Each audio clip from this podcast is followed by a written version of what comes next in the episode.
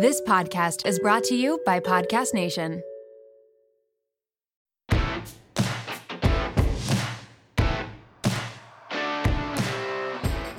Dani is here. And let me tell you, I was a little bit more nervous about having this conversation that I wanted to let off because she's a powerhouse. And also, you know, we I've talked about this before in some of the intro episodes, but she helped create this this WoMed community that you have. She is adored by so many, including me. I am a huge fan of Dani LeVeck. She has done so much for nursing. She has runs this incredible blog and she is such an accomplished nurse practitioner, just kicking ass, ECMO ICU. I mean, these are hard shoes to fill. So I was nervous and I'm excited that we kind of touched on that in this episode. But I mean, she's going through a lot of life changes. A lot of life changes. New baby. She's literally holding on to her new babe as we were recording this episode. I know. I wish I, oh, I just wish I could have hugged her through the screen. It is time for everyone's new favorite segment. Whoa, no, you didn't. And this week, of course, Jackie into coming on without knowing what this Whoa No episode is going to be about. I know. I'm literally, I've been racking my brain trying to figure out what it is that you're going to show me. And I'm starting to get a little anxious about it. So can you just tell me? Because I, I can't take it anymore. What is it? This has literally bothered me since this movie came out. I was in nursing school the ending scene, well, I guess it's not the ending scene, it's the hospital scene of Twilight. And Bella's flippin' nasal cannula is like in her eyeballs. And it is the most irritating. Like I'm sweat, I'm sweating thinking about it. It has irritated me since nursing school. Oh my god. I I'm pretty sure I know what you're talking about. I feel like I need to pull up a Google photo real quick. Google a photo. Um, so because in- I'm pretty sure is this the thing that's been turned into like memes? I'm I'm telling you, there have been memes that have come out of this scene because it's so ridiculous. It might be. Okay. She's got like a Google. broken leg, but like whatever. That doesn't bother me. Okay. Twilight, Bella, nasal cannula. Ooh. It's in her eyeballs. Even from yeah. a filming standpoint, you have this camera on her. Like, how many freaking people are down in Video Village watching this thing live and they aren't like, is that really yeah. how that's supposed to look? That's pretty bad. Really? Yeah, this is pretty bad. I'm yeah, this is this has definitely been turned into some memes because it's so epically bad. We will post That's the photo for them in case yeah. you don't know does does this take away from Twilight? Yeah, like does this take away from Twilight for us? I think Kristen Stewart takes away from Twilight for me. Ooh, ooh. If I'm being per- perfectly honest. She was not my choice for Bella. Mm. So you were an avid Twilight reader. Yeah. Before the movies, yeah. I was as well. I was as well. No shame. Mm-hmm. We've all been no, there. what do you mean no shame? I've I was emo. Books? I loved Muse before it was in what you call it, Twilight. Wow. so there. I was also a Twilight, like a Twilight dork. Like I fucking loved those books. Like read through them in two days kind of situation and was very excited about the movies. Mm-hmm. Obviously was very excited for who was casted for Edward. For Edward, Robert Pattinson. Perfect. I was Oh, exactly what I had imagined. Mm-hmm. Yes, Chef's Kiss. Anna Kendrick, perfectly cast. I know. Perfect. What a gr- like what a great career she's had. Oh Side yeah. Note, from Twilight. Mm-hmm. Totally. Yeah. Yeah, Bella.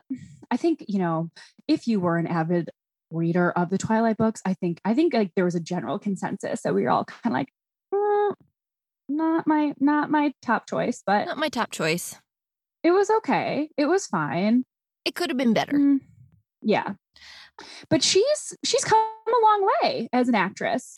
Don't you think? Oh, I, I, I, I sense hesitation still. Do you have a personal vendetta against? I don't. Like, I want to like her. I really like. I think she's a super cool chick. I don't know about mm. like her acting skills, but okay. I will say her latest movie. It was a Christmas movie with Dan Levy phenomenal. I was like, I mean, obviously, oh I God. saw that because I love Dan Levy. Yes, I love him. But she my, like, she acted her ass off in that movie, or she didn't. I don't yeah. know. Maybe she was just playing herself. And that just felt more comfortable for her. But now we've got her cast as Princess Di, and apparently she got a standing ovation. And I don't know if that was just like pure love for the late princess or if she really did like a stand up job. So I'm hoping yes, because I feel like she has grown. And that was evidenced in that last movie that I saw. But I don't know, Princess Di. It's, mm, it's, a, that's it's heavy. role. That's heavy. When's that movie come out? I don't know, but we should watch it. Yeah, that's gonna that's a huge role for her. I'm I'm a little nervous for her. I'm rooting for her. I am. I'm rooting for her. Okay. But what would you yeah, rate? you can have your hesitations. but what would you rate that scene in Twilight? Mm, I mean, honestly, I'm gonna give it like a a three because it's on Really? her face. Yeah, like it's on her face. I mean, like I'm looking at the photo right now. It could be worse. Like, what if they were using it for something else? You know, it's on her face. Always looking on the bright side. And I'm here like Why? What are you giving it? What's your number? 0.5. Zero. Ouch. Damn. I gave it a 0.5 for being on her face. Any nursing student knows how to put on a nasal cannula, or hopefully they do. I mean, I did, True. but True. It's like one of the easiest things you can do yeah. in this. Yeah, it is bad. So like they they clearly didn't have a nurse, they didn't have a doctor, they didn't have a nursing student, they didn't have an EMT, they didn't have a paramedic. why was Bella in the hospital? Can you remind, like, why was Bella even in the hospital? I don't, it's like going to bother me now. Because James the tracker was like going after her and sh- like I don't know, like broke her leg and like tried to kill her because Edward killed no. Because Edward challenged him. That's what it was. It's very emo. Like I, keep, I don't remember. Maybe I need to rewatch Twilight. It's on Netflix still, right? I remember when they put it back on Netflix. Yes. Okay. All of the movies. Just add it to my TV list, honestly. It's just ongoing right now. I'm loving this segment and I hope that people give us some other scenes to review. Yes. Because this is just It's fun. This is just like the highlight of my day, to be honest. Ah, well, we need to give Jackie a better highlight every day, so make sure you send in more, more funny clips for us to review. so sad. Without further ado, y'all, welcome back to your old co-host, Dani LeVeck.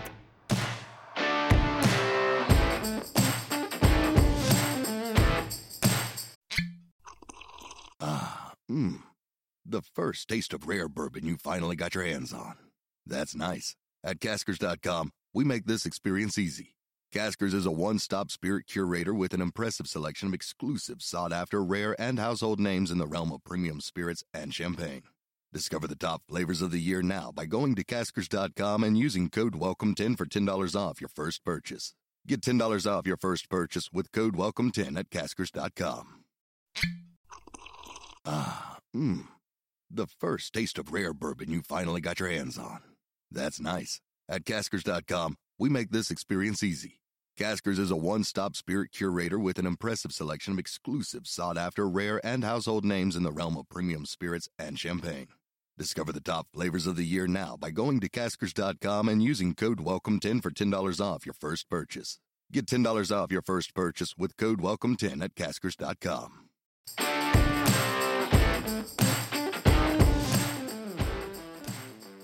Danielle, your face like looks the best that it's ever looked. this place that you're working, I don't know what products you're using, but I I'll looked at your them to video you. today and I was like, oh my God, what is this woman doing?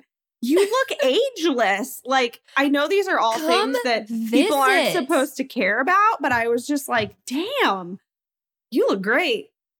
Come visit. Okay. Or I'll just bring stuff up there for you when I get to come see You baby. need to come. You need to come see this Yeah. baby. He's so much better now than he was.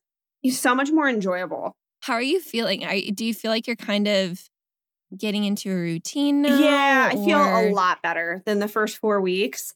I actually, up until the first six weeks, I pretty much was like, this is terrible. Like, when is this going to change? And it's so conflicting because you carried this little creature and you birthed him and you love him more than anything, but you feel the worst that you've ever felt. And I'm sure this changes for like second time moms, third time moms, whatever, but first time mom, I was just, even John, we didn't want to say it out loud, but we were like, at two weeks, we are like, what have we done with our lives? Because it's so bad. I mean, you just don't sleep at all. And then, you know, they just can't. I mean, I don't know how to describe it. And the other thing, which I've obviously talked about, is I didn't realize how much it was going to hurt. like afterwards. Right. you mean, mean like Oh, after. What I yeah, I mean, well the birth process was definitely the most painful thing of my entire life times 10, but like afterwards I didn't realize how much it was going to hurt.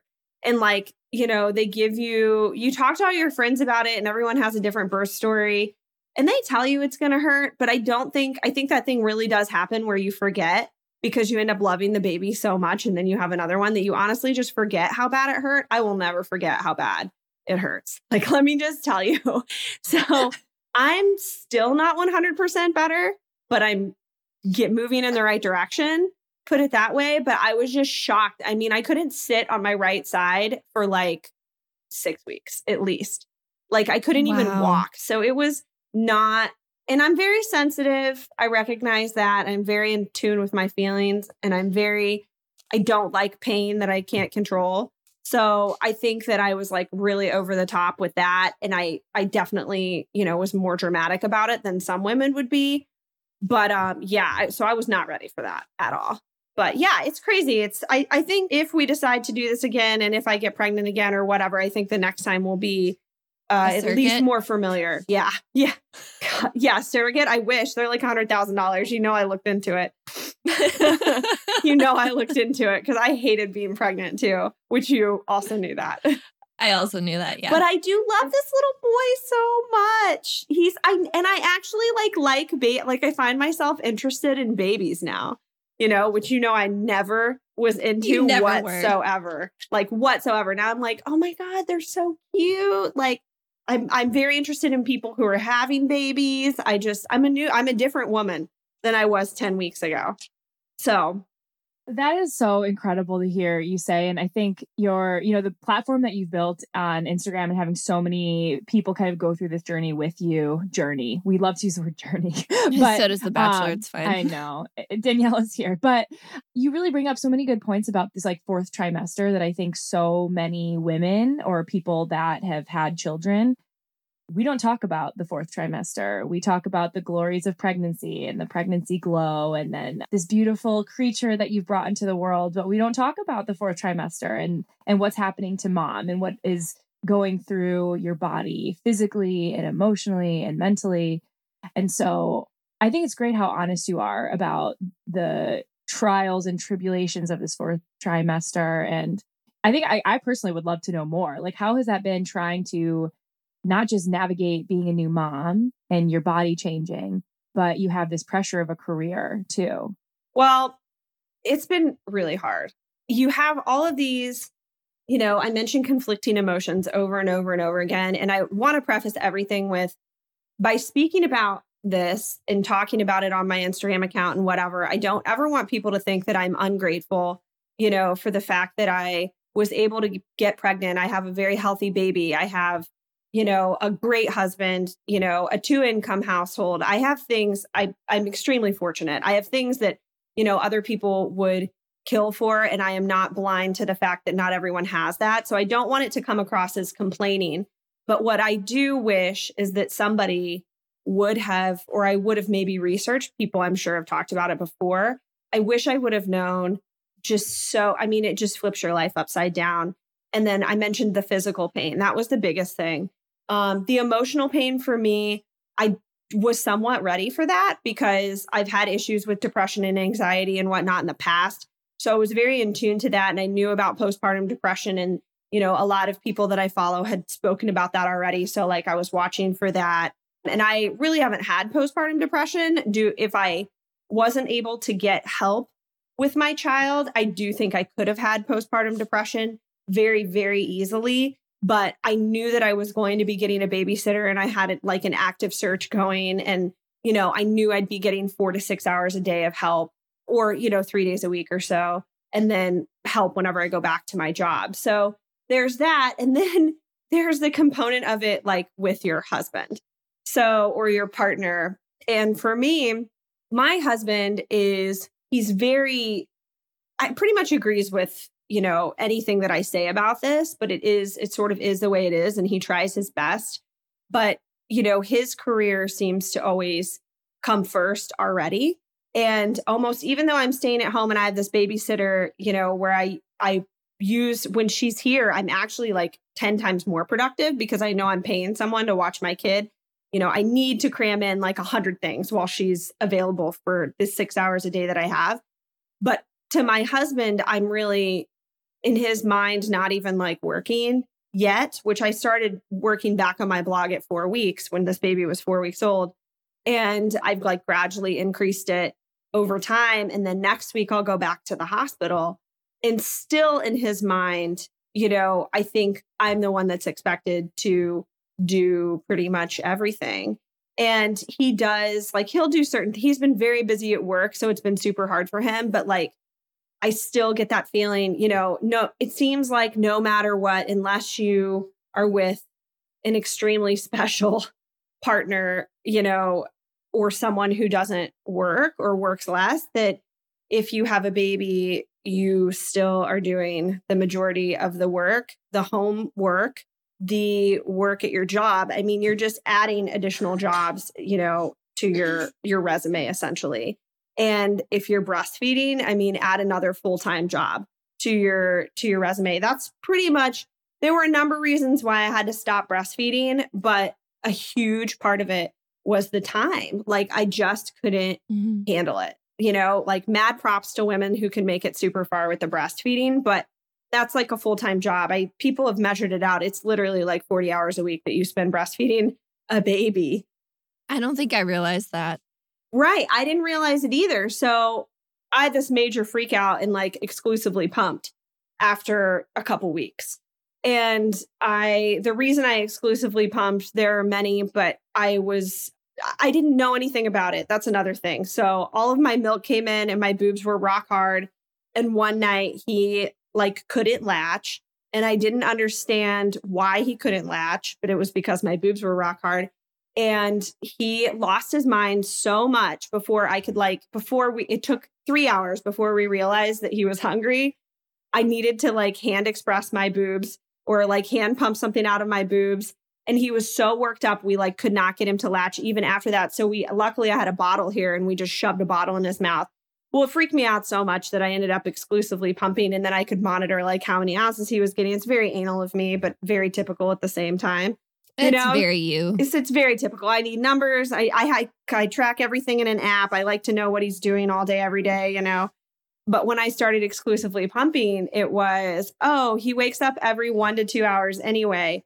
But every time he wakes up, I not only have to feed him, burp him, hold him upright because he spit up everything. So hold him upright for 15 to 20 minutes, lay him back down, hope he goes to sleep, and then also hook myself up to a pump and pump, you know, to continue, you know, it's like a supply and demand situation. So anyway, it was just literally no sleep for the entire first six weeks. And then I had a decent stash. So I mixed I did mix breast milk for like three weeks after that. And I have another, I'm super anal. So I have another two weeks in the freezer just in case he gets COVID or RSV. And I need to feed him breast milk. And then it gives me time to relactate, you know, if he gets sick because I'm yeah. psychotic. But I thought it was a pretty good idea, to be honest with you. It's Dani, honestly uh, genius. it, it is genius. Where are you learning some of these tips? Like, who are you get? How are you finding support right now? Who are you getting all this information from? Because there, I think you know a lot of moms when you go into this, you're like, you have no idea all of these things you have to learn. I'm telling you, there are so many great moms on on Instagram. My Instagram followers teach me a whole lot. The COVID RSV saving the breast milk thing, that was all me though. I don't know anyone else that's done that. I don't even know if it makes a difference, but like you're gonna coin that. You should. You're gonna coin that, and uh, people are gonna start uh, letting you know. Make that's sure right. You, you get a a TM though. on that one. Those antibodies. That's right. And if you didn't know, RSV is really bad right now. So, um, yeah. So I'm just paranoid and I don't know, kind of scared to exist. I'm scared to like take the baby out of the house and uh, uh, whatever. So, yeah, no, I mean, honestly, like my platform has given me access to so many great moms and they've all been nice. Like, I haven't had one nasty mom or like super nasty comment that I wanted to like snap back at, you know? So That's I'm super good. lucky with that. I also have a sister-in-law that has three kids. Uh, and she's she's a great mom. So I'm able to talk to her. And then, you know, for the new mom thing, pretty much everyone on my nurse practitioner team is breeding. So there's like a ton of us.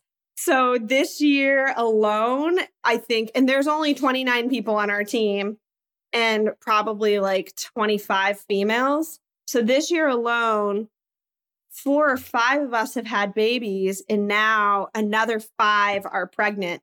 Three are due in January. So, and I, and like most of us are first time moms. So it's been really nice to have that perspective as well of the first timer thing, which I'm pretty certain people forget about.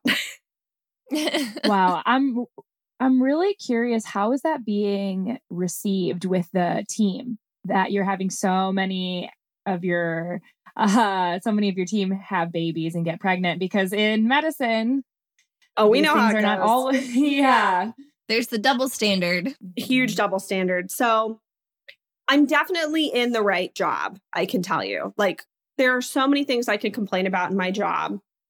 However overall i have a great boss who is the only boss that i would ever coin that i've had as great.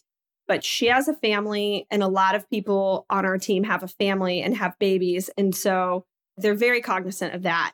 And unless you're being completely ridiculous it's received pretty well and we just like any nurse you know pretty much just figure out how to get through it you know you can't people are allowed to have families and get pregnant and have babies and you can't control when that's going to be so i am lucky to have a boss that accepts that and then also you know, my institution has some issues. They did just give for full time employees 12 weeks of paid maternity leave last year, which is almost unheard of in nursing. Mm-hmm. However, I went down to two days a week and didn't realize that I would get zero of that.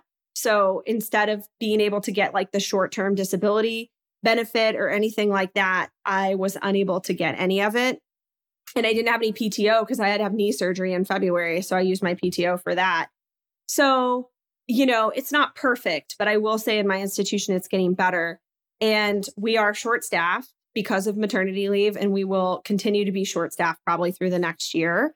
Um, but what are you going to do? You know, the other thing is the night shifting. So there were some things that I realize now that I would have said a long time ago I've made comments a long time ago and passed judgment about mothers and people who have to put their kids first and whatever. And it was, and I would complain. And I feel so bad about that now because I'm just like, wow, what a, I'm such a freaking idiot. Like, why did I do that?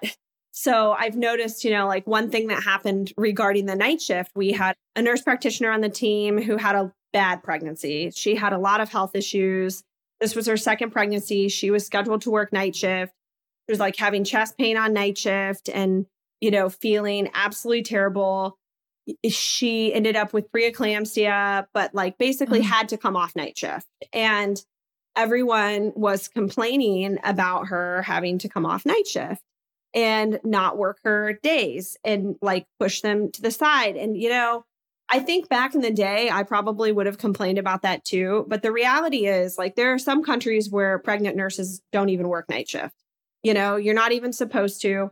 They don't let you work night shift. They let you off at 34 weeks, you know, like to mm-hmm. actually treat you like a human fucking being, which I get so worked up about this now because it's just our maternity leave policy in this country is disgusting. Like, this country Truly hates women. And I know that there's worse, but like I'm so fucking over it. So, anyway, we of course have to work up to 40, 41 weeks or until the baby is born, but we have to stick up for each other because, you know, this NP that had to come off night shift, w- what are we supposed to do? Like, have her put the baby's life at risk, put her life at risk? Working night mm-hmm. shift, you can't do that. You know, it's just the way that it is. And unfortunately, we don't have an institution um, most of us don't, that supports that. So we have to pick up the slack for it for now until, you know, it changes. So, you know, I have four other friends that are pregnant right now. And I already told one of them, like, if you're working your night shifts and you cannot do it, we have to cover for each other. We have to just suck it up. We have to work the extra shifts, like everything. So we have to take care of each other essentially. I forget the original question.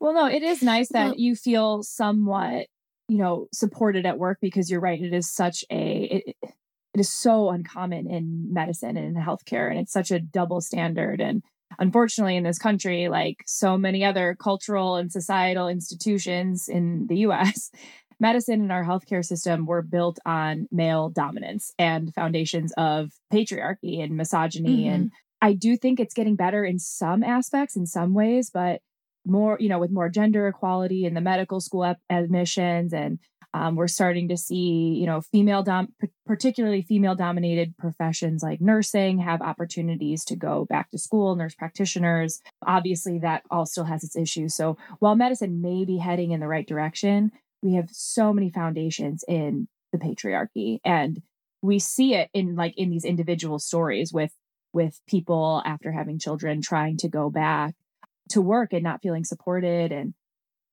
anyway, it is. It's just so ass backwards. It is. I do definitely feel like it's getting better. I will say that. It's just in the meantime, we all have to support each other, whether or not we have kids, you know, whether or not you think that like there's there's so many so much judgment to be passed. And I've passed a lot of it, especially and I probably still will, especially, you know, before I got pregnant and had this baby. But like, you know, even if you think that so and so shouldn't be having four kids or you know because nobody wants you to have a big family anymore so even though you think they shouldn't have four kids or even though maybe they should have had a different backup childcare you know we have to cover for each other because there are unforeseen circumstances most of the time and i'll say with my team i know everyone's trying i don't have a bad member on my team i'm i it's small so like we get very good people that work with us and like nobody is trying to like skip out on work or anything like that. So it's like we just have to support each other in the meantime until these things change. And on the flip side of that, if you can take the time off, like take the time off. It's not a really great example to say, oh, I have to work, I have to work, and like play the martyr and go back at six weeks, you know, with your vagina still bleeding and like barely being able to walk. So it's not great to do that either. If you can take the time off and like be an advocate for it, I think that's better than just sucking it up, you know? Mm-hmm. You bring up a good point though with this whole different hierarchy and like women wanting to go back to work after they've had their babies, but childcare being an issue. And I'm just curious if John um, is able to take like paternity leave. Is that something that's offered? Is he planning on doing that? Yeah, actually, John gets better benefits than me. So technically, John can take three months. It's not all paid, but he gets sick time. So he can save up his sick time and use that where nurses don't usually get sick time. You know, so mm. he was able to use sick time for two weeks. Um, and then he can take it anytime within the first year of the baby's life. So he's going to be taking another two weeks in October, which I can't wait because I feel like I haven't seen him at all honestly, just because he is working so much and they're very short staffed too. So he has to come home and do more work. And it's just this whole like thing. So, anyway, yeah, he actually has paternity leave, which is fantastic. So, whenever he was going to take it, he told the scheduler, you know, Danielle's due July 4th. So, sometime around then, I'm going to take two weeks. So, the scheduler, you know, is this uh, older guy and you know the paternity leave is approaching and they're short staffed and whatever and he was and and John's like well she's it's July 4th you know she hasn't had the baby yet I don't know if she's going to have it and he goes why isn't she getting induced on July 4th and John was like oh you should probably ask her that. Like he goes she doesn't want to get induced on July 4th and he's like well she hasn't had the baby by July 4th like that every day that she waits to have the baby is just going to be deducted from your paternity leave. And John was like, that doesn't really work that way. Their department hasn't had a baby in a long no time, but he was like, Yeah, I don't think that works that way. And, you know, John Bean, he's just so kind and collects all of his information before he says anything, you know, kind of unlike me. But he was like, uh, Yeah, he was like, Well, let me, you know, look into this. Well, it's like the law. So you can't just deduct, you know, days from someone's paternity leave because the baby isn't born yet. So anyway, I ended up getting induced at 41 weeks but they had to change some things around and they like you know it was difficult for them. Like they totally were not used to it at all. That is such a typical us thing to say. Oh, right? oh, you're 40 weeks get induced. It's like i love how that's just the stand that people just assume that now. And it's like mm-hmm. that brings up a whole other you know can of worms about uh, about inductions before 40 weeks and blah blah blah blah blah. Um, but i'm mm-hmm. curious like what was your decision making into not wanting to get induced at 40 weeks well, for one, okay, so there's like a few things and they're totally anecdotal and uh you know, I have no research behind it whatsoever. It was more of just like a feeling. It was more my feelings, you know. So for one, it was July 4th, a holiday, Sunday. Nobody's going to induce me on July 4th on a Sunday, you know. So that wasn't my plan. Two, I think it's after 41 weeks that the pregnancy becomes more of a risk than a benefit to the woman. So I thought, okay, like I'll go to 41 weeks or whatever. The other thing was like, I know the day that I got pregnant with this baby. Like, I know the exact day. It is impossible that it happened any other day. And they measured, I know when they measured the uh, fetus they made him older than he actually was. I knew that. So, and I told them that I was like, it is impossible. I know I did not get pregnant any other day. Like, I know. And so, anyway, in my mind, I knew this. I knew that they were measuring him older than he actually was. So, I was not going to induce any earlier. You know, like, I don't mind. Like, I just, I kind of just wanted to go into labor naturally, if at all possible you know, my own feelings, of course, but it didn't happen. So I went through the induction process. It was okay until I got this balloon dilator thing, which I'll never get again. Yeah, and like everything turned out fine, but at the same time, you know, it is like such a like gotta get him out now, you know, like you're he's been in there too long. Like everything is just so pushy. Like everything we do is so pushy. But on the flip side, you don't have a system that really supports you. So I went out at 40 weeks. Every week that that baby wasn't out of me, you know, deducts from my maternity leave. So, uh, it, that's, that you didn't have anyways. right, exactly. So it like just sort of sucks. So it's like I'm going back next week and he'll be 11 weeks old. And, um, you know, imagine people in the NICU, mm. like imagine parents in the NICU who have babies, you know, two months, three months earlier, whatever. They, mm-hmm. they don't have, you don't have a maternity or paternity leave for that. So Anyway, no, so that was I didn't really have a huge thought process behind the induction other than those those two things, I will say.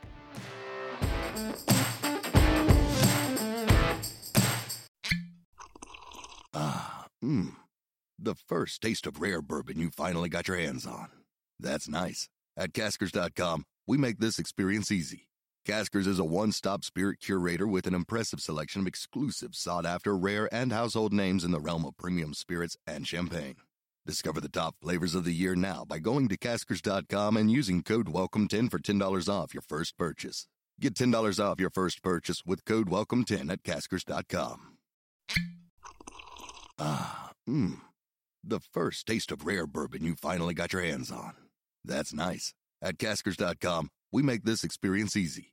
Caskers is a one stop spirit curator with an impressive selection of exclusive, sought after, rare, and household names in the realm of premium spirits and champagne.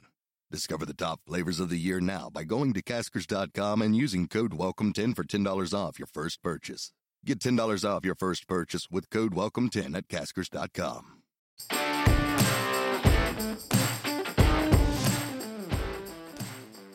How do you feel about going back? I'm nervous. I I wish they could just give us some time so the kid sleeps through the night. You know, like I plan on I do plan on sleep training him uh just because everyone in my family has sleep trained their kids and they're absolutely like joys to be around because generally they're in great moods and they sleep 12 hours a night and take a big long nap in the afternoon. I do plan on doing that, but I can't do that until 4 months. So, man, if they could just give me like a few more weeks, I would feel a lot better. So, I'm very nervous about the fact that I haven't slept through the night since July 8th. So, uh, and, and my brain is doing super weird things. Just like I told you, I messed up the babysitter today. I like switch words around. Like I wrote R I G H T instead of uh, W R I T E. You know, I'm, I'm like flipping uh, like words, like things that I wouldn't normally do. I'm definitely doing, but I think it's just because I'm so tired. so yeah, we'll see it. See, it appears everyone else does it. So I should be able to find a way to get through it. But yeah, little nervous. I know it makes me sad even hearing you, you know, say these things. It's like these common themes that we see in nursing and in healthcare. Get through it, keep going, right? And, Everyone else is able to do it. We should be able to do yeah. it. Yeah, and we're lucky that you have always been like such an advocate for you know nurses and for nurse practitioners and but you know you mentioned something about during your your birth process how at 40 weeks it was kind of your intuition leading you into wanting to wait a little bit. And you know I, have seen you write recently about uh, you know this revelation of feminine qualities that our culture has pushed down and silenced and so, going through this whole process of pregnancy and birth in this fourth trimester, do you think that these new qualities will bring, will be kind of shown now through your practice as a nurse practitioner? Like, do you think that you may practice a little bit differently now? Yeah. I mean, I think there's, uh, I think there are a couple, a few things I didn't truthfully expect. I mean, first of all, I love being a mom and I didn't really expect to it's it sounds so terrible to say it out loud, but I've never been someone who loved being a mother and like looking back, you know, I can talk about some of these things a little more freely now, unfortunately because my mom has Alzheimer's, but like a lot of my life growing up with my mom and my family, I didn't want to share just because I would never want to hurt my own mother by what I said or wrote. But, you know, my mom was an OBGYN. She went through a surgical residency in the 80s. She was one of two female physicians, you know, so she came from that suck it up and get it done generation. I mean, she went back in two weeks after having me. You know, she went God. back in like three weeks after having my brother.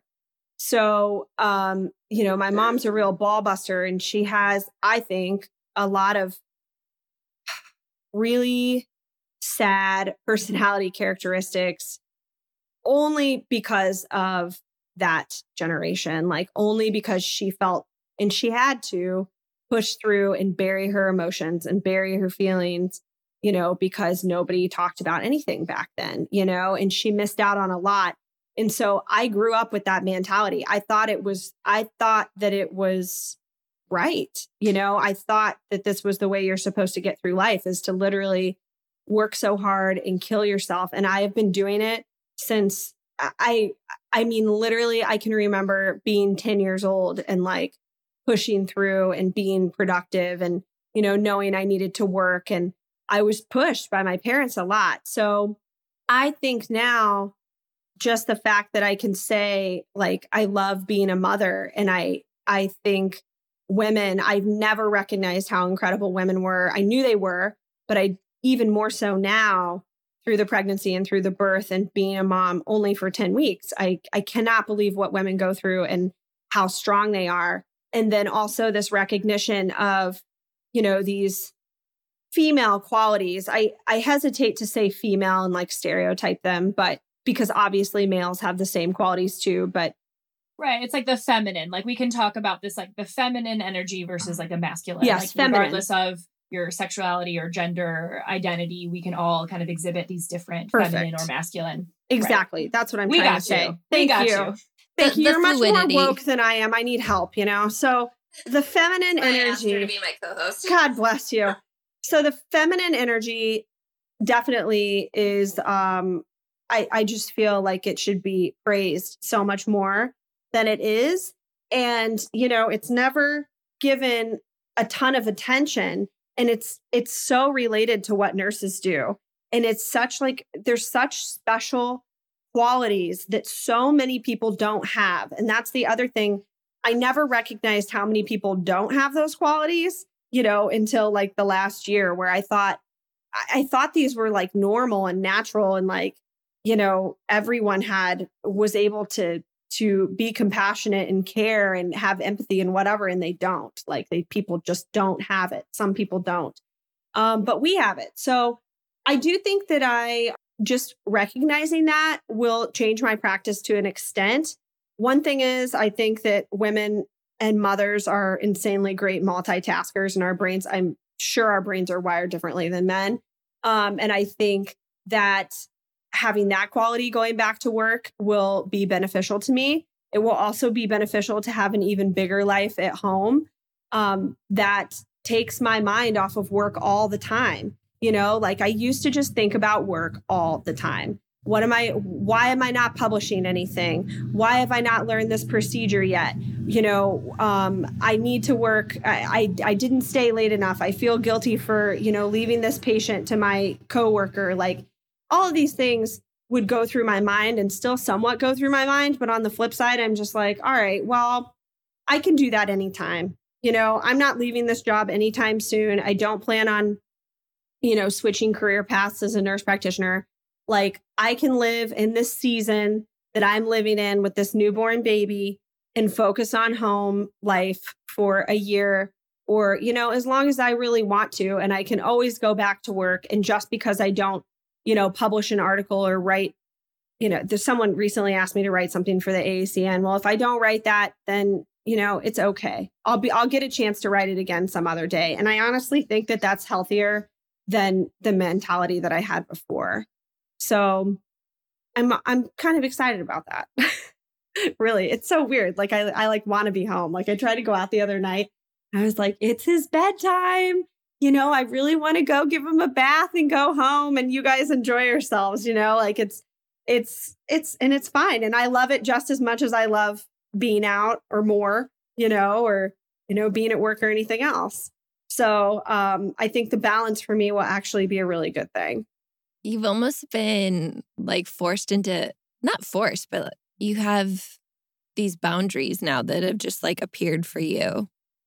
Yeah, I have to be forced into everything before I actually do it. I think.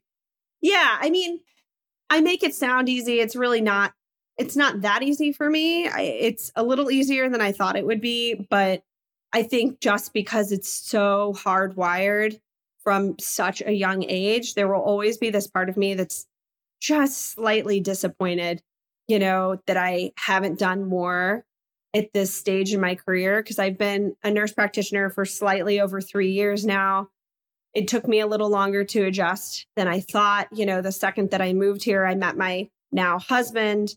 You know, that relationship, I loved, you know, being with him and it was on like warp speed, you know, because then we got married, then we got engaged, then we got married, then I got pregnant a month later, you know, then I was pregnant. Now I have a baby. So it's really that part of my life has really taken over. And um, I really haven't been able to focus on my career nearly as much as I as I thought I would have. I think there is like a tinge of disappointment, but you just can't have it all at the same time. You know, you you can probably have it all, I would say, if if you're lucky enough or or you work hard enough or whatever, but it just can't come pouring in at the same time. So at the time that I started working as a nurse practitioner, you know, my life completely changed. I didn't have, I dated a lot, but I didn't have a boyfriend that was worth anything, you know, before meeting John. Yeah. So once I met him, I really needed to focus on that relationship and, and build it because I knew he was great and I knew I wanted to get married and, and have kids and whatever. So that's what I focused on. I think a little later down the road, I'll be back to focusing on my career more and back at it more more writing hopefully publishing like finishing my certifications on my procedures and all of that stuff. But right now it's just not going to happen because i have this thing. I wish you could see his his mouth is oh he's mouth breathing. His his eyes are oh. closed. He's mouth breathing. I know. I wish the listeners could see but we are all on zoom here and just looking at our first official male guest on the WoMed yes little stinker. But yeah, I think that that's, you know, you really do seem to have a great awareness about these ebbs and flows, right? And that, you know, I think there's probably times where you feel like you can't do it all.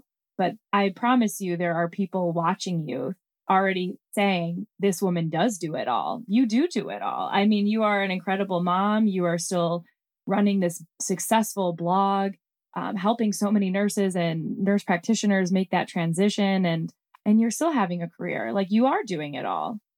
That's at least what I, I'm seeing. Oh, that's really sweet. We're always harder on ourselves than, you know, Of people course. are on us. That's for sure.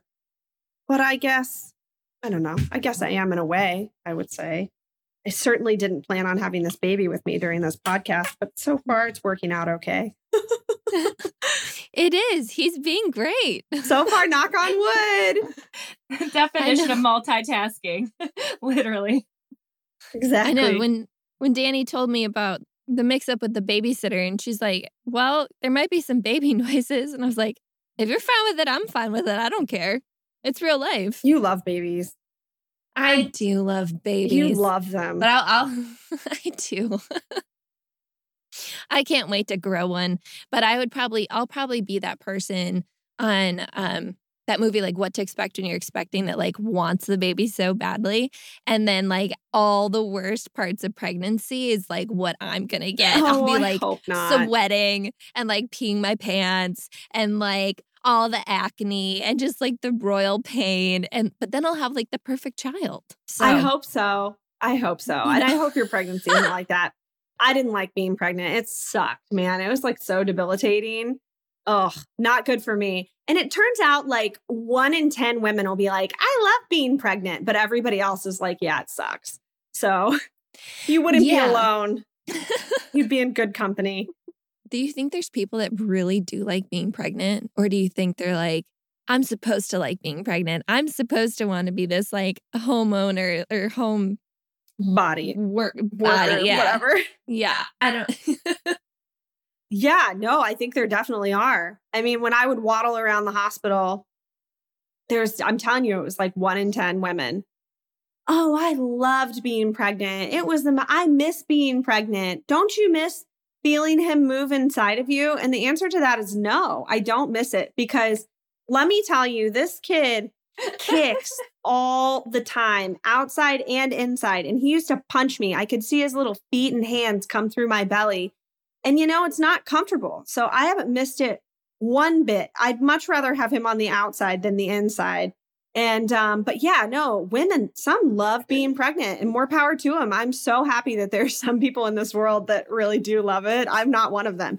But the end product is great. I will say. They were all everyone was right about that. The end product is fantastic. But the pregnancy, no, it's not great. And like, I mean, your whole body changes. Like if you you know, ever had any body issues in your life, which I did, it definitely, it's definitely hard to be pregnant. Like if you fixate on certain things, you know, your weight or um, stretch marks or literally anything, you're just in shock by what happens to your body. I mean, like the hemorrhoids, I, Lord, you could go on and on. Your nipples turn like super dark and get big. Like it's your whole body changes and it's incredible. Like, how can your body do this? And everything happens like maybe not the hemorrhoids, but everything happens for a purpose, you know? Mhm. So it's it's insane that you can feed a child, grow and feed a child off of your own body. But at the same time, because of the societal pressure and like maybe any body issues that you had, you're just like, oh my God, is this ever going to go back to how it was? And the answer is like, I'm 36 years old. No, it's probably not going to go back to how it was, but that's okay. Uh, it's, I, Mhm. you know, obviously just spit this thing out of my vagina. Like nothing is going to be exactly how it was before. I mean, it's a resilient part of your body, but it's not that resilient. So, um, you know, but you have to learn to accept it and go on, right? But it's also giving you like you said this like new appreciation for people that are pregnant and for babies. You have this like you know it's funny because we're all in healthcare and you are now finally like seeing this whole other world of you know women's health or l&d and you know you mentioned that your mom was an l&d uh, physician. Do you think that this gave you a new appreciation for that field too or like at least a new understanding? Oh, totally. Honestly, if I would have been as informed then as I am now, I could to- I would have totally gone into women's health. I totally would have. You know, really? But, oh, I think so. Yeah. Like I absolutely love it. I, I would not have gone into pediatrics. That's still off the table. But I'm pretty That's- certain yeah. if I would have like known as much, I just think it's so important. And and it's it's like a revelation. I just didn't realize, you know, how unfair like these policies are toward women. And then, you know, it's like the older I get and the more things that I go through, uh, you I make these connections of how they're all they're all related. Everything is related. It's all related to nursing too, and like the treatment of women and, and being primarily, you know, a female dominated profession. It's like I went through that dating stage where, you know, luckily I was never sexually assaulted or whatever, but I I did have instances with men who were very pushy and went way too far, you know, without my permission and these feelings of like, you know, of it being my fault because of you know how i dressed or how i presented myself or you know all of these this very dysfunctional thinking that i, I come to realize you know later on shouldn't have ever happened. I did have i dated a physician like right after i got divorced who was literally harassing me at the hospital following me to my house you know and and these things that i brought to someone's attention and they said they told me he's on a billboard like nothing you're nothing's ever going to happen you know so like I did have things happen to me that I should have put my foot down and stopped. But back then, you know, this was 10, 12 years ago. Back then, I didn't feel the confidence to do. So I, I went through that stage of my life where I realized things were like, finally realized, you know, looking back, things were pretty messed up. And then now I'm at this stage of my life where I'm married, I have this baby, and I still realize things are messed up, you know, from like a different perspective. So I think there's so much opportunity for change. And I just have so much more respect for women than I used to, partially because of how I was raised and whatever, that I, I wish, you know, and maybe still someday I have plenty of time, I hope.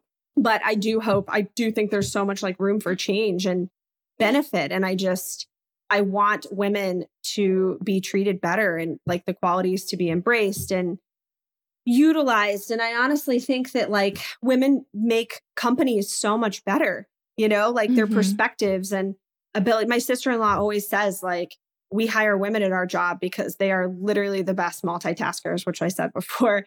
And parents are the best multitaskers and they can get so much work done in such a short period of time, you know, which when she said that, I didn't completely understand it, but now I understand it so much more than, you know, when she said it. But uh yeah so i think i definitely would have gone into it and like i don't i think our bodies are incredible i think before i used to just be terrified of it literally terrified and that's why i was and i was i mean i wanted an elective c-section because i was so scared of pushing this child out but i you know i made it through i told my ob i said i have so much anxiety about having a vaginal birth that i would rather have heart surgery than push this baby out of me. And she's like, So you want your heart to stop? You're okay with your heart stopping, but you don't want to have this baby, you know, vaginal, a vaginal delivery. And she's like, You know what? And then I like went through my whole childhood with her and I told her like why I have all this anxiety and blah, blah, blah. And she's like, It's okay. We can schedule a C section and you make the decision. I understand. Like she was super cool about it. But then I prevailed and like came through at the end. Wow, how did like how did that go for you? What do you remember like a defining moment that you were just like, no, like I, I'm going to I'm gonna do have this? vaginal birth? Like how did yeah. my fear of the C-section ended up becoming uh greater than my fear of the vaginal Mm. birth. So it wasn't any I was terrified Mhm. of both. I still am terrified of both. I mean, that stuff is scary. This is scary. You can get a baby out in under like three minutes. yes. Yeah. It brings out that like question too, like being in healthcare. I always wonder, is it is it better or worse? Knowing what we know. I think Going into the hospital, knowing what we know. I think it's definitely worse. I mean, all I could think about, and I tried my hardest to get these thoughts out of my head, but all I could think about were like all of the postpartum mother- mothers that I have taken Totally. care of. And I mean, the majority of them died just because of like my nature of work. Uh, but yeah, I mean, it was all I could think about. I mean, I was obsessed with the anatomy scan of the baby, you know, and his heart. And like, it, it's if if you work whatever area you work in, it's like you seem to fixate on. And I know I'm not the only one that's done this, yeah, I mean, I would love to just have ignorance. It really is bliss to an extent. I'd love to just go in and be like, okay, I'm going to do this. I'm going to push this baby out. Won't be any big deal, whatever. But, you know, to me, everything is a We're naturally deal. supposed to do this, and it's just a beauty of life. Yes. My cousin was like, I've always wanted to labor a baby. She had to have an emergency section. She's like, I've always wanted to labor one. And I was like, uh, I definitely have not. I've never had that instinct. And uh, you know, if I had to have a C-section, I don't think I would miss I wouldn't miss that. I wouldn't think that I like missed out or anything. But yeah, there was no defining moment. It was like the fear factor. The fear of a C-section became uh, greater than the fear of a vaginal birth. So- Right. Because then you probably start you knowing you, you're probably looking out outcomes of C sections Yeah. and all of the things that Yeah, I go was sort of. you know, and like the benefit to the baby. But, you know, I work with a lot of doctors. I work with one female physician, uh, the rest have quit, which is really sad, um, honestly, because my department is just so insane and not accommodating. And I said, Dr. So and so, you have two kids. Like, how did that go for you? You know, and doctors always have kids later on in life. And I'm not a doctor, but I'm having my kid later on in life. She's like, Well, I couldn't get any time off. So I had to schedule my C sections. Like I did elective C sections and I scheduled them. And so I would be able to like make my schedule, you know, and take my six weeks. She had six weeks off and whatever. And I'm like thinking to myself, you went back to work six weeks after a C section. Like she's an anesthesiologist and also like works in the ICU, you know?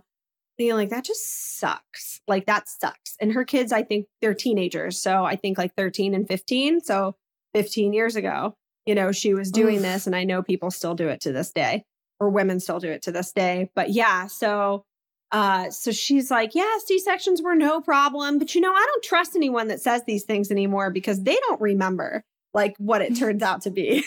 so no one really remembers. So you just have to like create your own opinion and go with it. Well, we've talked about babies a lot on this podcast. You were the biggest part of me being able to start this podcast. Oh, Like without you, like I would not have been able to start the WoMed. Like, and you know this. You were like, I'm your security blanket, and I know that. Yeah. And then you also threatened to punch me in the throat if I didn't continue doing it. That sounds you about needed right. to step down. It is. I remember it verbatim because I knew I knew it was coming, and I un- and I completely understood like your why and everything like that.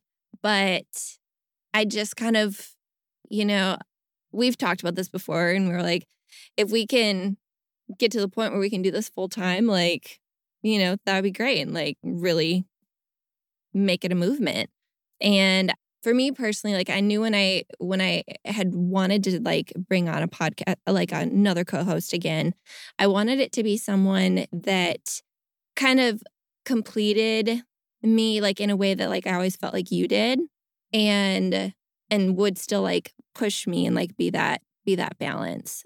Jackie, you've been such a huge huge godsend to this podcast. I'm so excited for what we're gonna create, and Dani, like you this wouldn't be here without you. Well, I that means a ton because you know, the one thing that I always think to myself is if I am not able to complete all of the things that in my head I've wanted to have or do or complete or publish or you know, whatever. And there are a lot up there. I hope that if I talk about it enough, other people will do all of those things. so that's like the best compliment that I could ever get. And also to be related to Jackie. Like I do see similarities in Jackie and I uh I love that, you know, because she's really cool. and so I know she's really cool, right? really, really cool. Yeah. So that's an a huge compliment. And, you know, if I can inspire people to keep keep pushing, uh, even when I can't, I mean, what what honestly, like what else is what else is there to do? Like that, I think that's that's great. And especially to like be better at things than I ever was, you know? So uh that's like a legacy, you know. So I'm very happy that you continue with the podcast. And I think it's hilarious that you remember I said I'd punch you in the throat, which I don't remember saying that, but it does sound like something You I would say. you totally did. I would definitely say that. You're right. And Yes. you know this space is always open for you. Oh, thank Always. you. Thank you.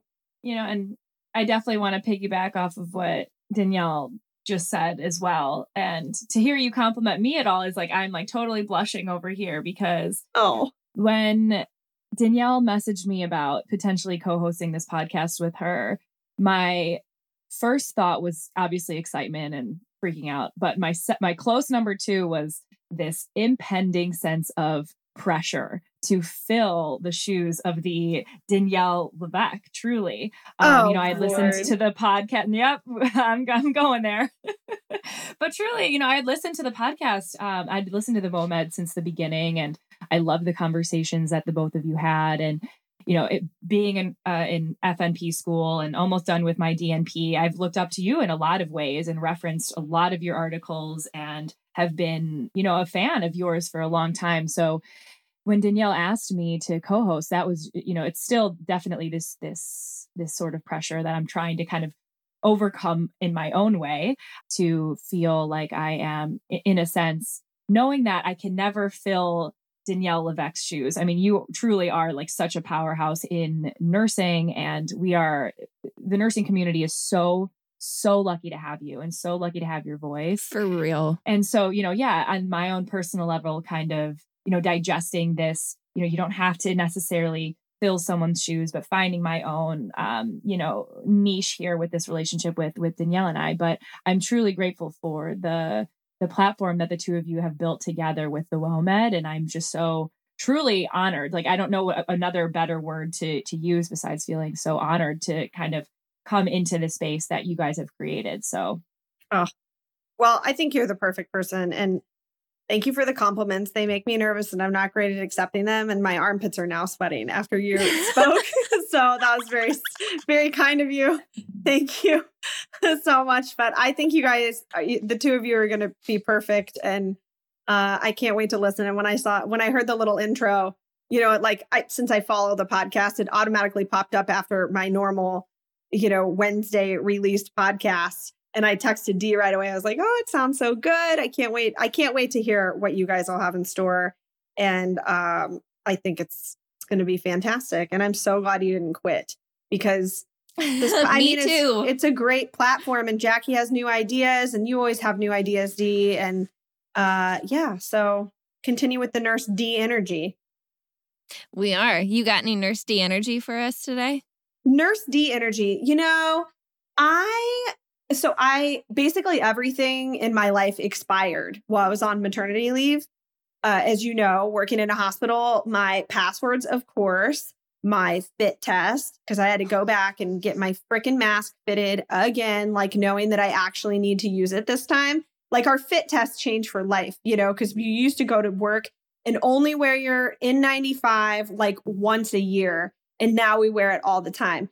So I had to go get my stupid fit test done, my TB test, my ACLS, BLS expired, my DEA expired, my nursing license, and my nurse practitioner license expired. So I had to go back in the hospital and like take care of quite a few things. And, uh, you know, it's just such a weird feeling. Like you, you put your, you you wake up in the day and your pants don't fit. So like none of my clothes fit. So finally, you know, I like just bought new clothes. I was like this is stupid. Like what am I even doing? So I knew I had to go in the hospital and take care of all of this stuff in the day. So I did it last week. So I got my babysitter. I like put my new pants on, you know, that fit. I like busted out like a cool pair of sneakers and I just like walked like a boss into that hospital. I was like, I'm getting all this done today. I don't care if I have to sit at my desk for, you know, 10 hours and wait in line and I got my flu shot. You know, so it's like I'm I'm walking in like a G. I'm going to get this done and then I'm just going to go home to my baby and like put him to bed and it it's something about it did just feel good. You know, I didn't see anyone I knew, but I was prepared if I did. It just felt to like great to like get back up again, you know, get some things done that needed to be done. I'll be them not they're not very like great task, but to me, like coming back and getting all that stuff done sort of is like a big task. So That's a monumental task Yeah. day. so that's my only my only nurse D energy right now. But it did that was like one day that I felt like really good. I felt like, okay, I can do this. I can go back to work. I can, you know, see these patients. Hopefully, my brain will be functioning. I'm going to come in organized and like ready to go. So that's my nurse D energy for today. Fuck yeah. Hell yes. I love that. I loved that. I feel like I can take the day on now. I'm like, Right? I'm gonna fucking put some pants on, Yes. put on a bold lipstick, and just go Yes. kick the shit out of this day. and you Let's got to go. you got to make the list because you know I Yeah. like got my little list and I'm like TB test, fit fit test, check check. You know, NP license done. ACLS BLS scheduled, which by the way, uh, I found an online ACLS BLS course. And when you Oh, use nice. ACLS and BLS all the time, the last thing you want to do is sit in a two day course. So I found one online. It was a miracle. So complete DEA license done, you know, all done. You know, I it, it feels nice to to be caught up. Yeah, those are Way all of go. those annoying tasks that just sit in our to-do list for weeks and then months, and then next thing you know, you pass your TB test Yep. and you are non-compliant, and oh, it's Totally. so stressful. Oh my gosh, the glories of working in healthcare. right. It and it's like it it just shows up. Like ACLS, BLS. I kept getting these emails. Honestly, I ignored them because I was like, it can't be two years yet. Sure, sure enough, it's been two years since I last did it. I could not believe it. So I was under pressure. But anyway, it's complete now. Next week I go back for three shifts and um I'm nervous, but whatever.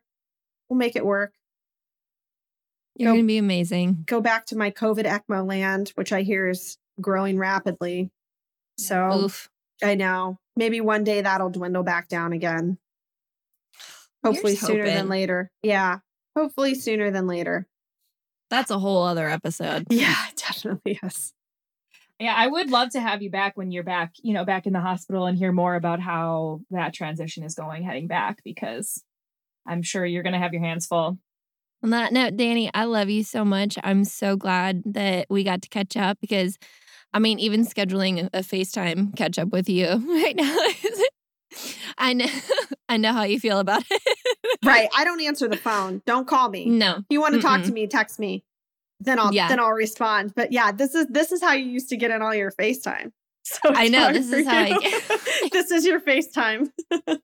I'm kind of needy. That's uh, okay. Nothing wrong with that. Oh my God. I'm so happy that we got to speak with Dani. I know y'all loved getting to catch up with her. So if you aren't already following her, which hopefully you guys still are, or if you're new to the podcast, make sure you follow Dani at Nurse Abnormalities on Instagram. She's phenomenal. There's so many resources for new nurses, nurses in school, everything. She is just such a candid, real person to follow on Instagram. I cannot stress that enough. And also make sure you are following your new co host, Jackie Darling, at Jaclyn Darling underscore RN. You nailed ah, it. You Got it nailed right. it.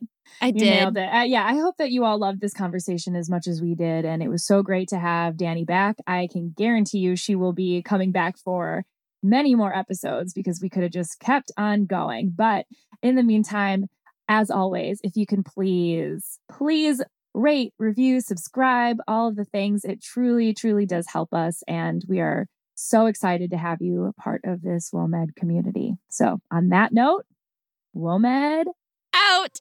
out.